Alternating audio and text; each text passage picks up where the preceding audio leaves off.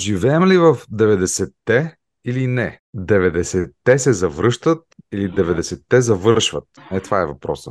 И то е и към Милена Никола Миленита, Данислава Делчева от Рефлектор, Владислав Апостолов. Двамата имат нов подкаст в проекта Алтерофилия. Какво е алтерофилия? Ще ни разкажат и двамата. Всъщност това са теми, които те предлагат за обсъждане на всички, най-вече на младежката аудитория, свързани с 90-те, културата на 90-те, субкултурите на 90-те, феномените на 90-те и някак си влизат в контекст, в който всички започнахме да говорим отново за 90-те, защото имаме отново убийствата на 90-те, на хора, които много често са свързани с криминалния контингент, с криминалния контекст. Например, Алексей Петров, например, този човек от Южна Африка, Къро. Например, сега, разбира се, завръщането на Васил Бошков Черепа. Също човек, който има, както се казва, notorious имидж. Нали така? Notorious B.I.G. Да, привет, да. здравейте. Първо на въпроса, алтерофилия означава буквално преведено любов към альтернативното. Ние искаме да поставим фокус върху субкултурите, които са преминали по някакъв начин, дали са нещо на популярната култура защото една истинска субкултура, тя в крайна сметка остава много далече от мейнстрима и от каквато и да е популярност, но нашия живот се е обогатил доста именно чрез влиянието си от популярната култура и това е основният въпрос за идентичността и как се, как се формира личността и характера на човек, особено в младежките години. Така че ние се занимаваме с тази тема именно защото като деца на 90-те ние сме израснали с поредица от културни феномени, които бихме искали да споделим с новите поколения. Да, обаче през 90-те алтарофилията всъщност беше на мода, защото ние всички обичахме альтернативното, виждахме альтернативни неща, появяваха се альтернативни субкултури. Днес имаме един унифициран, глобализиран свят, в който ние живеем почти еднакво. Няма цветни хора, няма цветни идеи. Някога през 90-те мога да дам много примери, но вие по-хубаво вие да дадете. Имаше нови неща през една седмица. Появяха се нови групи. Жълта музика. Всяка от тях, например, групите в жълта музика, Уикеда, Остава, анимационерите Блубалу, свираха различен тип музика, но различно от всичко останало.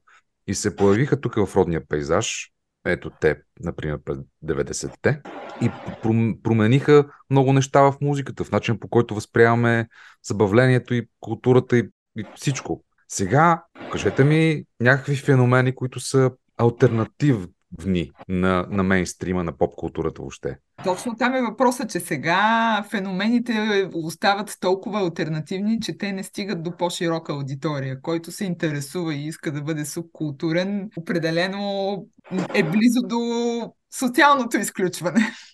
така че това е също още една причина ние да разкажем за старото време, за да може да вдъхновим новите хора да бъдат по-революционно настроени и така някакси да използват свободата, която вече имат. Темата за свободата беше ключова тема през 90-те, а ето, че вече не е. Ние дори не използваме свободата така, както бихме могли. Ето въпроса за свободата е ключов Милена, Влади, включете се. Точно така. Ние с Данислава правим един кръстосен разпит на миналото. Взимаме го, така, олицетворяваме го, слагаме го на масата за разпит, насочваме една лампа да се препоти малко и почваме да го разпитваме. Нали? Къде нещо се е объркало или напротив, какво може да вземем от него? Не убийствата на, на олигарси и на мутри, но нещо друго, което наистина да вдъхнови съвременния културен пейзаж, който, както ти много правилно отбеляза, е един ам, постоянен, хроничен, корпоративен акт на конформизъм сякаш. И парадоксално с новите технологии идва още по-голяма унификация. Тоест новите технологии помагат на големите конгломерати. Те помагат, примерно, на, на Риана или на Бионсе да имат от 200 милиона на 300 милиона последователи, а някакъв страхотен музикален артист, например, има 14 сабскрайбера в YouTube. И трябва да разчита на това чудо, което наистина, може би през 90-те го нямаше по този начин заради технологиите, но това чудо наречено overnight sensation, да стане сензация за една нощ, както, например, независимо дали ни харесва или не, стана най-пресният пример за, за мен една, то не е точно субкултурно, така да го може, може да, да, да, да бъде съотнесено към там. Кънтри певеца Оливър Антони, който е имал 20-30 последователя, изведнъж става вайрал сензация през социалните мрежи и за една нощ, наистина за една нощ, стана световна звезда със своята песен Richmond, North of Richmond, в която той нали, пее как богатите политици са прецакали бедните миньори в средните щати. И това по някакъв начин се отрази на целият световен музикален пейзаж. Сега, най-вероятно живееме в епоха, в която вниманието ни се сменя на всеки 3 секунди и това ще бъде забравено. Това също е интересен феномен. И това, което ние се опитваме със сигурност най-вече през демиурга на проекта а, Данислава, е да изградиме, да се опитаме да хвърлим едни мостове, къде е въжени, къде е а, железни, къде е въображаеми към това минало и да, и да го преведеме към, към днешния момент. Аз нещо си взех от 90-те и това е заключението, пулката изводът, както видях какво се случи с много от тогавашните ни комири, идоли, ще го нарека звезди, които май не искаха да стават такива, те просто имаха какво да кажат. Аз оттам си взех една фраза, тя се казва Fame is the devil. Също така помня, че някъде някога, още в това време, прочетох че в бъдещето всеки от нас ще мечтае за своите 15 минути анонимност. И ако нещо се е променило от 90-те, говоря за мен, това е, че безкрайно много по-скоро виждам и около мен как е, доста често по-скоро изпитваме отвращение или отблъскване от това да искаме да сме... Какви са новите термини? Вайрал, сензационни, хит. Това са едва ли не мръсни думи, защото всеки разбира, че това са наистина 15 минутни еднодневки каптваш атеншъна. нали мога така да се изразявам? Милена, Милена поставя изключително важен въпрос. Всъщност това е най-важният въпрос.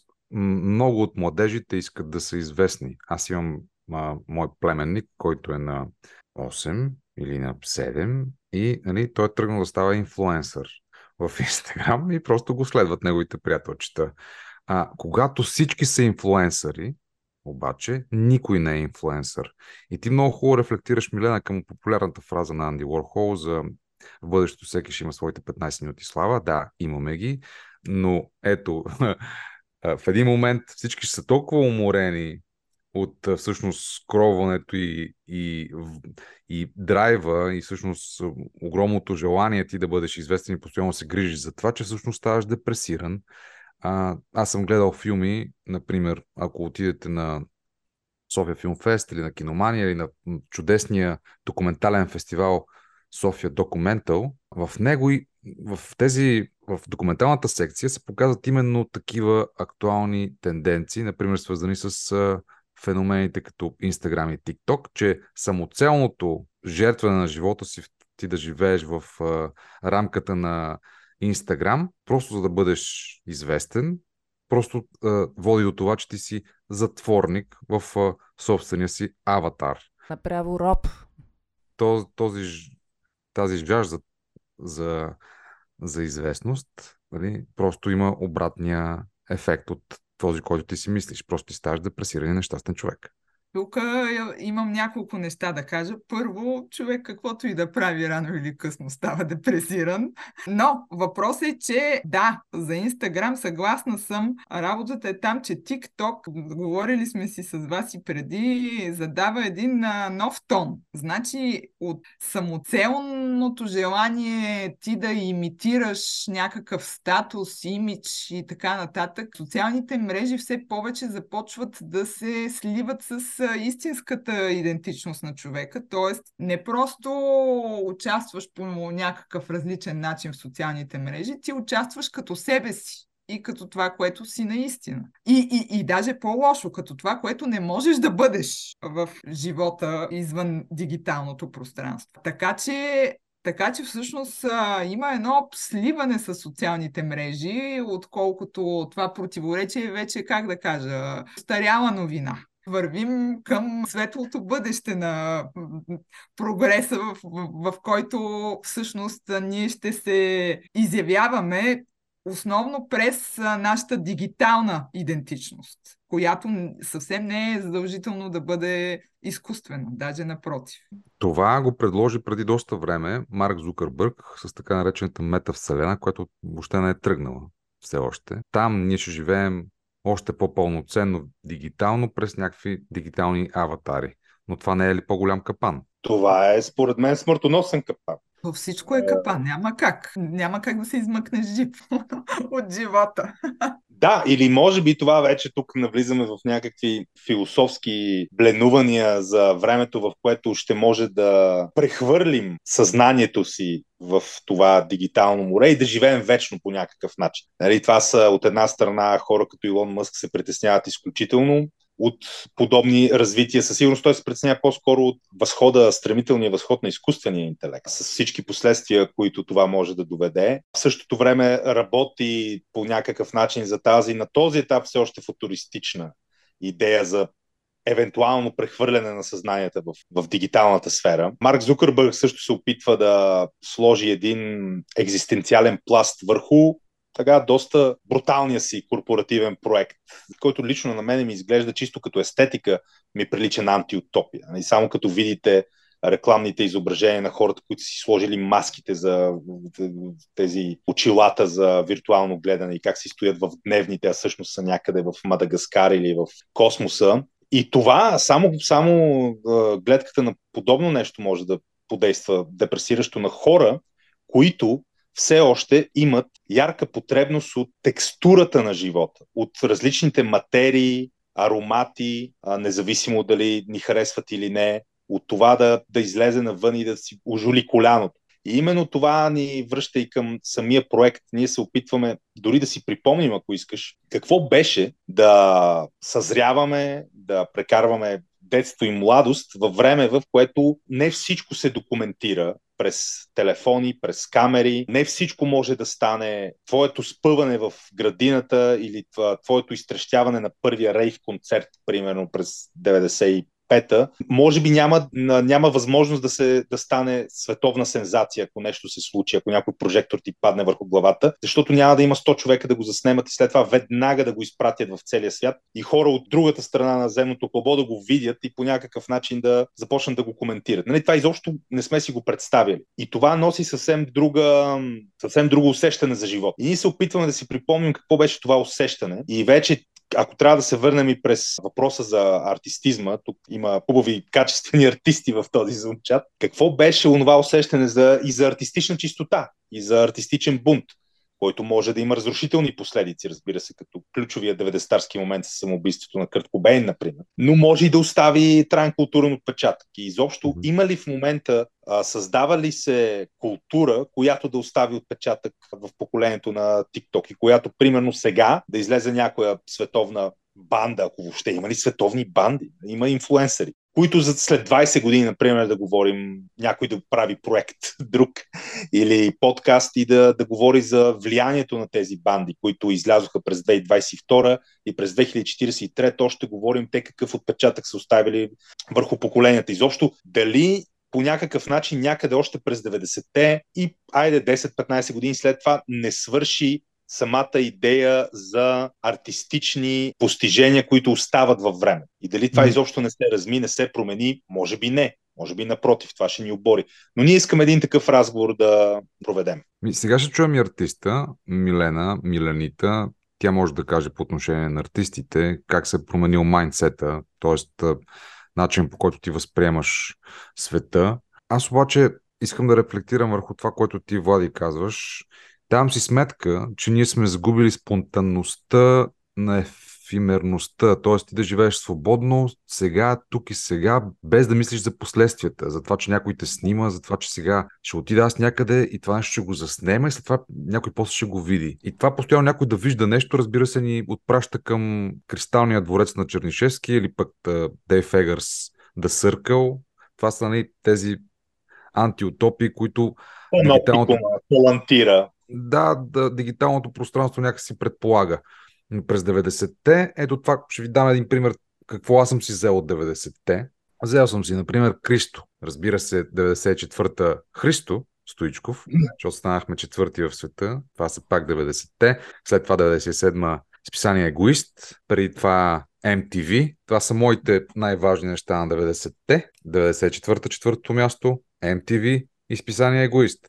Обаче, онова, което прекрачи през новия век и сега отново е актуално, е едно изкуство, което е направено за да бъде ефимерно, което е големия парадокс. И за мен това е интересно нещо от 90-те, което искам да обсъдим.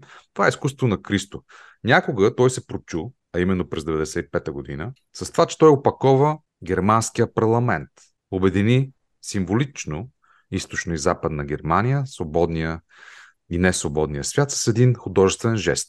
Успя да убеди всички в немския парламент или по-голямата част от хората там да гласуват за това техния парламент, Райстага, да бъде опакован като форма на изкуство. И това да е само единствено заради желанието на артиста. Артиста от български происход, Христо Владимиров Явашев, чийто сайт, разбира се, първото нещо, което ще прочетете, е, че е роден в Габрово през 1935 година.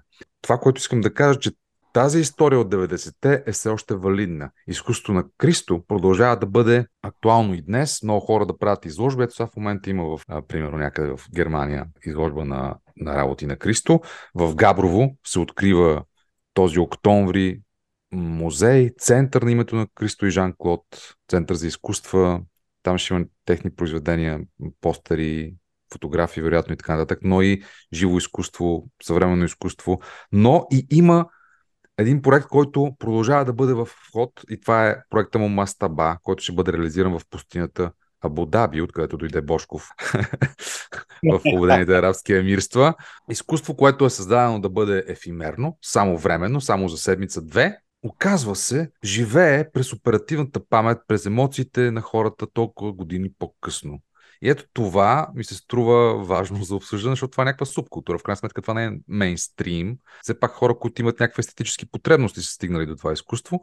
Но оказва се, те не са малко. Това ми се струва важно. Въобще за характера на изкуството, и сега ще млъкна и ще дам думата на вас и на артиста, разбира се, Милена. На артиста Милена аз ще отида една препратка към майстора и Маргарита, ама защото точно така се чувствам. Помните ли, имаше един пасаж как изведнъж на поета бездомни необяснимо защо му се доплакало.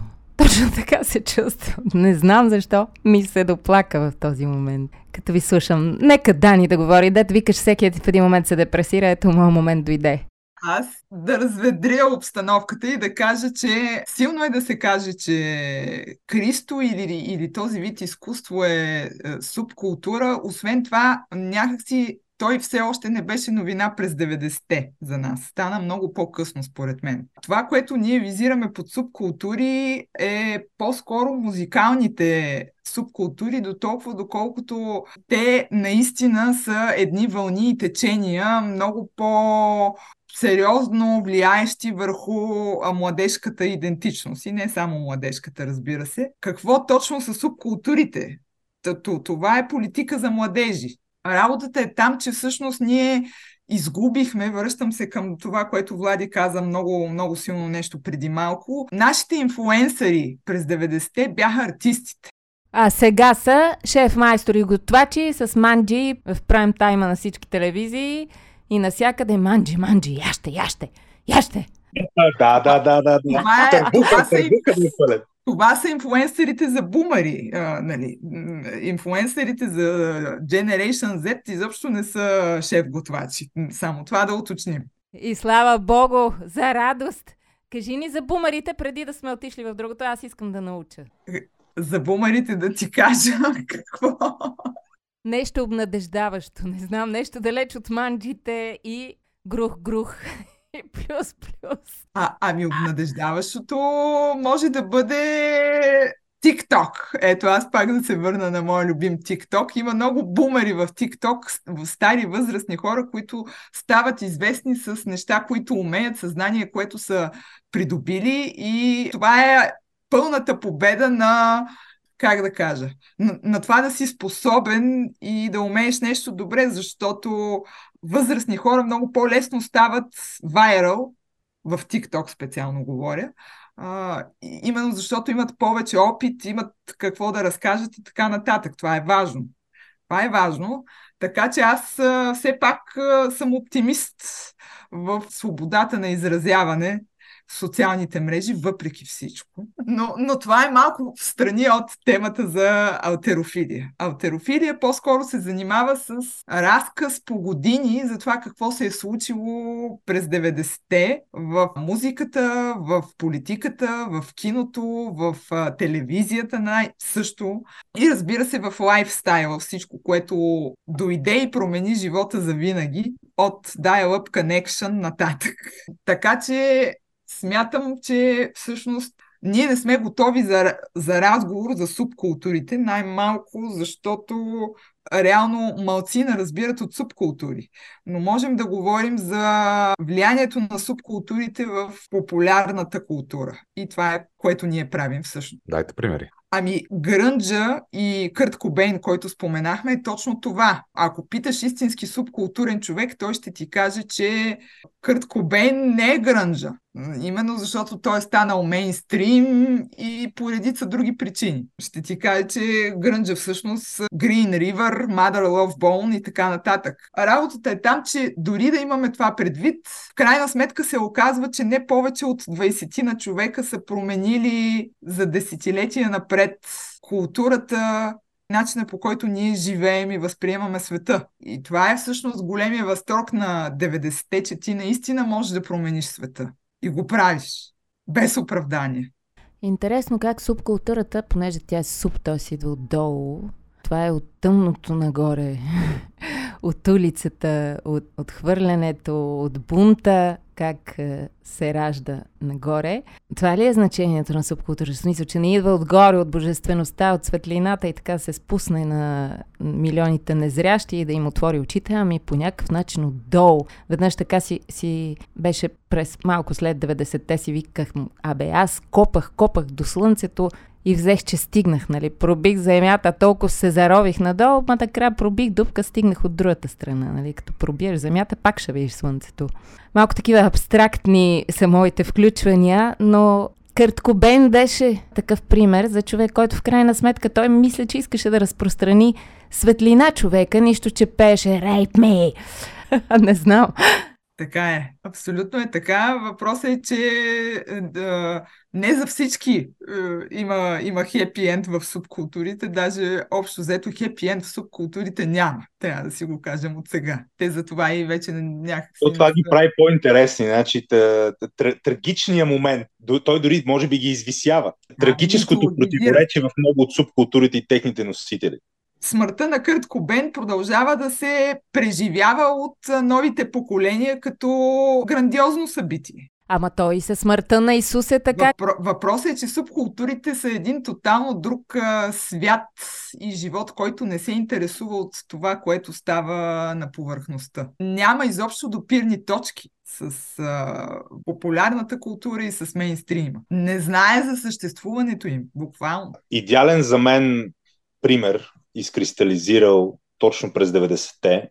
Той не е чисто музикален, той е малко по-съобхватен като компоненти и в същото време е изключително локализиран преди да стане световно явление. Става въпрос за една шайка наркомани от Единбург през 80-те, които имат своята субкултура. Те имат своята музика, субкултурна, различни банди, за които никой не е чувал, отвъд техния кръг, техния град. Те имат своя футболен жаргон, те имат своите огромни проблеми с хероина, имат свой, своя, своята малка, мрачна, скапана вселена, която обаче вдъхновява един писател, Арвин Уелш, който е а, по някакъв начин също се преживял тази субкултура. Той пише една книга Трейнспотинг, която пък вдъхновява един режисьор Дани Бол да направи филма Трейнспотинг. И този филм става световно явление. Оставил много траен отпечатък върху 90-те. Саундрака на Трейнспотинг и с песните на Иги Поп и с песните на банди от 70-те, 80-те и 90-те е и до ден днешен феноменално успешен пример за музикален съпровод на определена история. Малки шедьоври на времето и документи, артефакти на, на, на това, което сме усещали когато филма излезе и ни заля като вълна, като хероинова вълна. Та ето как една точно субкултура, меко казано без божествен мандат, както казат, и без, без институционален мандат, а точно обратно. От едни малки във всеки един смисъл, струшени, проблемни, хора за повечето от които пак казвам, пак, както казахме, не е имало хепи ен. Ето как една локализирана, мрачна, малка субкултура от шайка наркомани се превърна в световно културно явление през текстурата на 90-те години. През един писател и през един режисьор. Двете ключови фигури, разбира се, саЪрвин Уелш, автора на книгата, и Дани Бойл, режисьора, който даде такъв а, визуален стил, който да стане толкова примамлив за, за младите поколения през 90-те. И разбира се, актьорите. Юан Макгрегор, но и музиката. Тоест тук е обвързано и с музика. Това за мен също е много интересен пример, как една субкултура тръгва от дъното, от дълбините под повърхността, за да вдъхнови или, или оплаши, или а, разтревожи а, целия свят. Каква е целта на алтерофилия? Вие сте насочили този проект към младежите. Какво искате от тях? Искаме да знаят, че има и други начини, и други пътища да достигнат до себе си, до смисъла на живота и до любопитството и вълнението от света.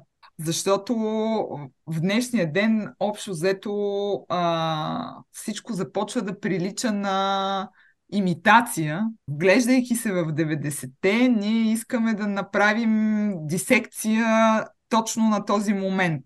Кой имитира смисъл и кой създава смисъл. Защото в, в субкултурите особено го има и точно това явление много хора да припознават субкултура само защото в момента тя е модерна и да речем 10-20 години по-късно те да припознават нещо, което коренно противоречи на ценностите и вярванията на, на субкултурата. Визирам, например, някой, който през 90-те е бил уейвър, жена, днес да има хиалурон в устата. Има много такива примери на хора, които доста повърхностно приемат, пречупват през себе си субкултурите и изобщо смисъла на това да си субкултурен човек. Ние искаме да разкажем именно за този тънък момент, в който едни хора са истински създатели и, и живеят това, което творят, и други хора, които общо взето само мимикрират. Това в контекста на младите хора днес смятам, че е много важен въпрос, именно заради липсата им на добри примери. На хора, които да са по-скоро съзидателни, без значение дали са хора на изкуството или друг вид общественици. И хора, които по-скоро живеят на базата на комбинация от мемета и комбинация от идентичности, които виждаме в дигиталното пространство днес. Значи, вие отговаряте на въпроса, който зададохме в началото, 90-те завръщане или завършване с това, че всъщност 90-те са завършили, защото те са някакъв период, в който наистина е имало бум на альтернативни идеи. И днес е добре все пак да си вземем някои от тези настроения и да ги вградим в това да създаваме нещо ново, разбира се, проектирайки ги върху съзнанието на младите хора, които използват най-вече своите смартфони. Само искам да кажа суха продуктова информация. Нашата видеопоредица ще може да се гледа в YouTube канала на Рефлектор от октомври месец нататък, а междувременно ние работим и по един наръчник на субкултурите, който ще бъде за изкушените от субкултури хора. Така че видеопоредицата е първите стъпки за хората, които може би не са живели през 90-те и не знаят нищо за 90-те, докато наръчника е вече по-специализиран за хората с по-задълбочени интереси към субкултурите.